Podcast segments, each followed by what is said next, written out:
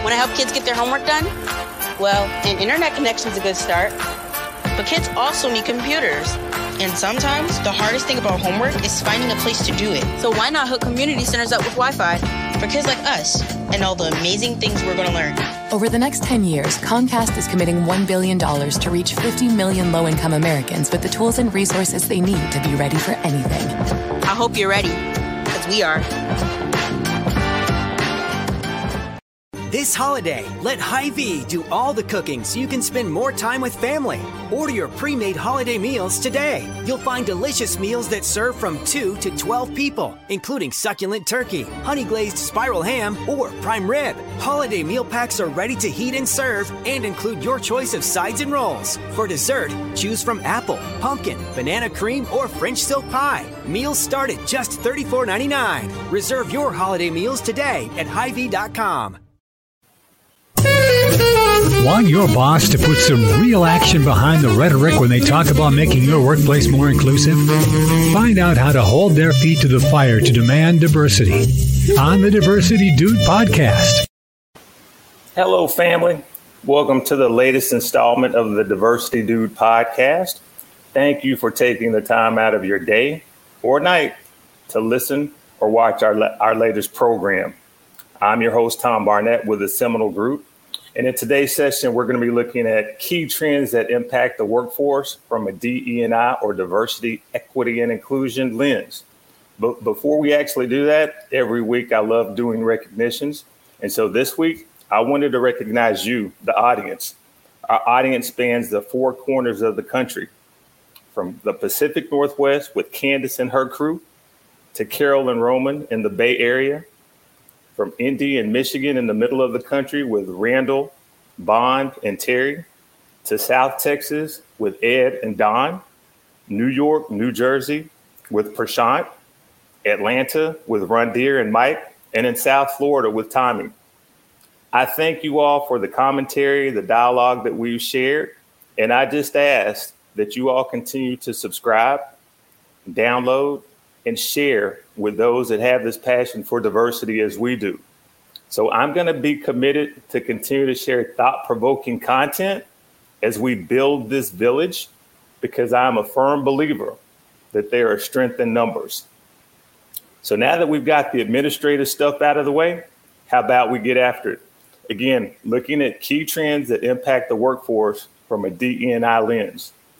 There are several out there, but these are three that I'm going to touch on tonight that really caught my attention over the past few months. The first one is the adoption and implementation of DE&I infrastructure within corporate America. Specifically, there are teams that are being built out to, today to address DE&I initiatives. There are dollars that are being allocated or earmarked for social justice and equity projects. Now, the secret is in the sauce traditionally what happens is that there is not metrics set aside, there's no goals, there's no accountability, and there's no transparency as these projects are being set up.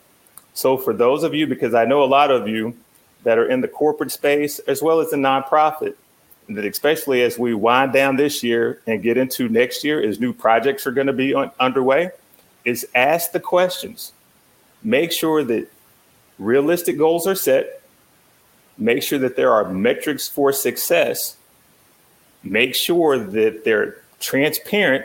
Once these metrics are, or signed off on, make sure that they're transparent, make sure that all involved from the executive team or the stakeholders to the project team, that folks are being held accountable.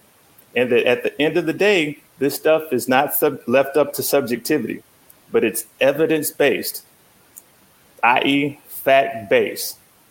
So, time is really going to tell whether or not these initiatives or these projects really take hold to change culture. I will note this though culture is not something that you just say has changed. Culture is not something that you just say and it's changed. I did that on purpose.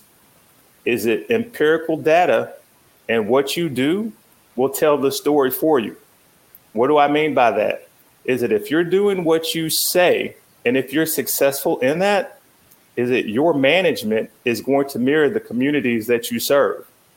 The community is going to say, you know what, whether it be that financial services institution or that insurance company or whatever it might be, they're doing what they say within our community. And they'll tell that story for you. That's not something that you just go out and send your lieutenants out and they say that we've got a strong, diverse culture. No, your metrics are going to show that. So that's why it's really important to do those things that I just mentioned of being able to be accountable, have transparency, have metrics for success. But again, as I had mentioned, time's going to tell as to whether or not those things are, are, are really going to be sustainable and yield the impact that we all want them to have. But I'm hopeful. That's number one. Number two is training. I call it training 2.0 because there's nothing really net new on the training that's out there. It's, you know, unconscious bias training, there's racial difference training, there's one on one. A slew of town hall sessions are held on a quarterly basis, meeting with people that are different from you. As I just mentioned before, so you'll see a common theme. Traditionally, what happens is all those things occur, they're the flavors of the month but there's really no rhyme or reason. There's no metrics behind those. So ask yourself the question that as those as those activities are occurring, make sure that you've got metrics of success there. Another goal within having all those trainings is to be able to do a, what I would call self awareness. So after you're going through all of these trainings, whether they be unconscious bias, whether they be being able to know and understand the difference between the different races, is it there's a self awareness that has to come from that. And when that occurs, I would hope that there's some some empathy that's gained. And once we cross the threshold of becoming more empathetic to others' plights, that's where we're hitting goal. That's what you want. And so once you go through the the, the processes of going through those those trainings, is it from a self-awareness? You want to go from self-awareness to, to being to, to having a an empathetic heart. So that's the second one. The third one is, is we find ourselves in this COVID season. COVID has really challenged the, the norms of, of, of, of and paradigms of, of having to work in the traditional settings. And that over the past year and a half, most folks are working remotely. So that's really turned on its head the traditional way of going to a brick and mortar and doing what you need to do and that's also challenged the old saying of being being out of sight is out of mind.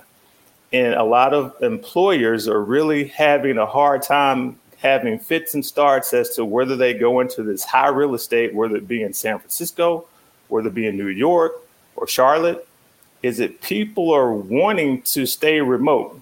Studies have shown that they're still productive. And the last I checked, people are still making profits. So it would behoove them to do like the tech companies who are now poaching talent to say, you know what? You don't have to pay for parking. You don't have to spend an hour in traffic one way.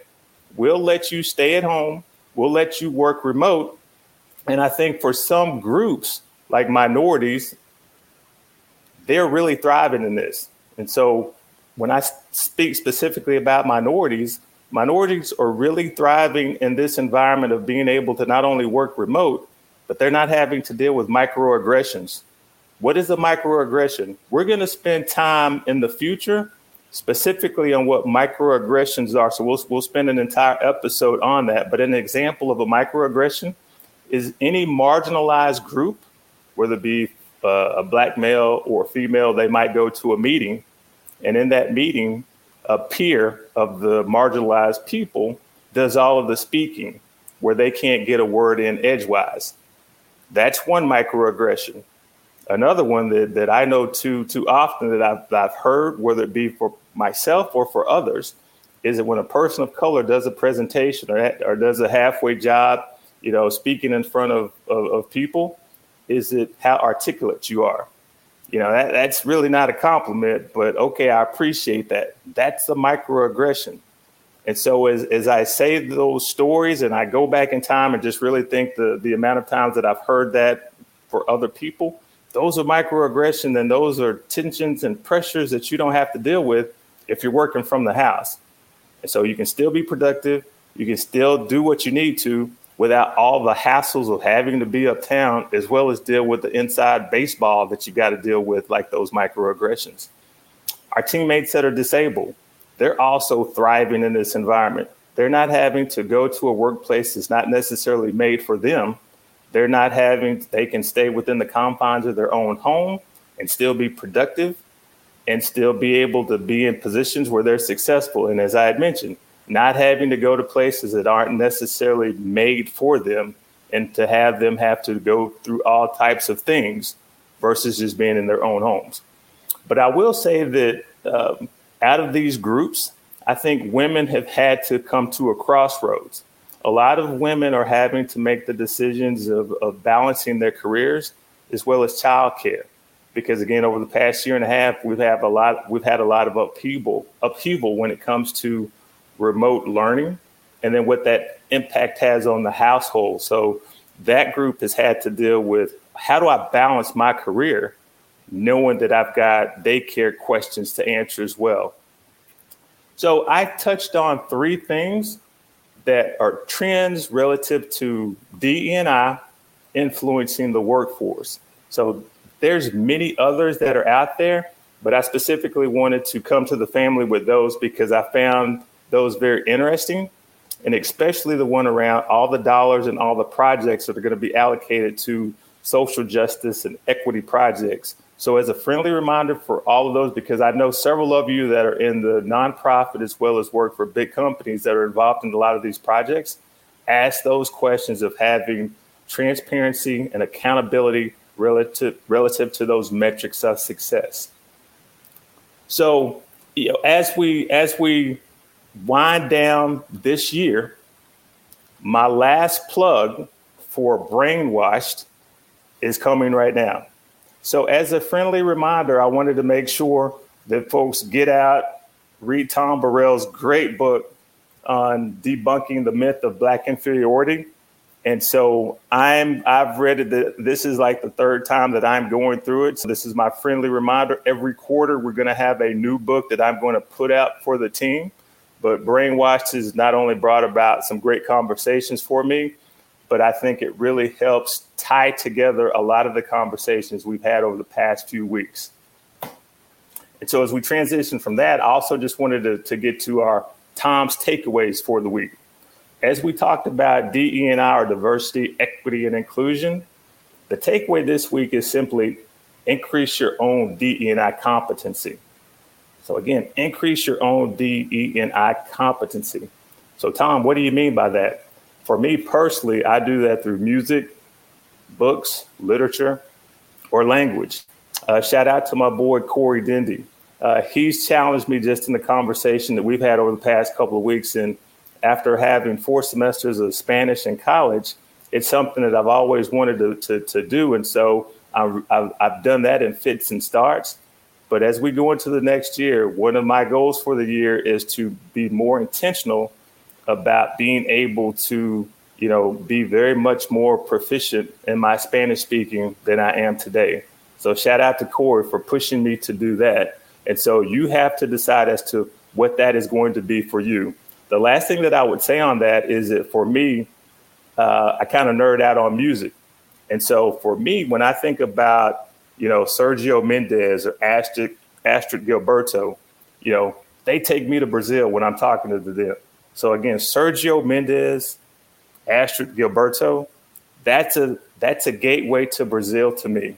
For those of you who are into rap music and were products of the 80s like me, you're familiar with Kraftwerk. Those were a bunch of German dudes. Or nowadays, I like to think of Daft Punk. These are some French fellows that are pretty funky. So music for me becomes a gateway into other cultures. And once you have that gateway into other cultures, it will really open your mind and your spirit to want to learn more and do more. So I encourage you all to take that takeaway and be adventuresome and go forth and conquer. So that being said, lastly, as we all travel, if we don't travel, as we commune commune with each other, uh, I just ask that everyone continue to stay safe. Be careful as we've got the latest Omicron variant that's out there with COVID. So make sure that you all stay, you know, masked up, I hope everyone has their vaccinations. If not, get vaxxed up, get boosted up, and just be very careful out there because I want to make sure y'all come back. We got a lot of work to do. So stay safe, be blessed, and we'll see you all later on. And then lastly, if you've got any questions or comments, feel free to reach out to me at tom.barnett at seminolegroup.com. Uh, from our conversations, I've, I've continued to work with a, with a lot of folks on not only where they're going, but where they want to be relative to not only diversity goals, but things that we're actually doing in the community to help underserved communities. So I appreciate the commentary and the dialogue, as well as a lot of the work that we're doing. So uh, again, everyone have a safe, blessed holiday season, and respect David and Ora Wright. You all take care. God bless.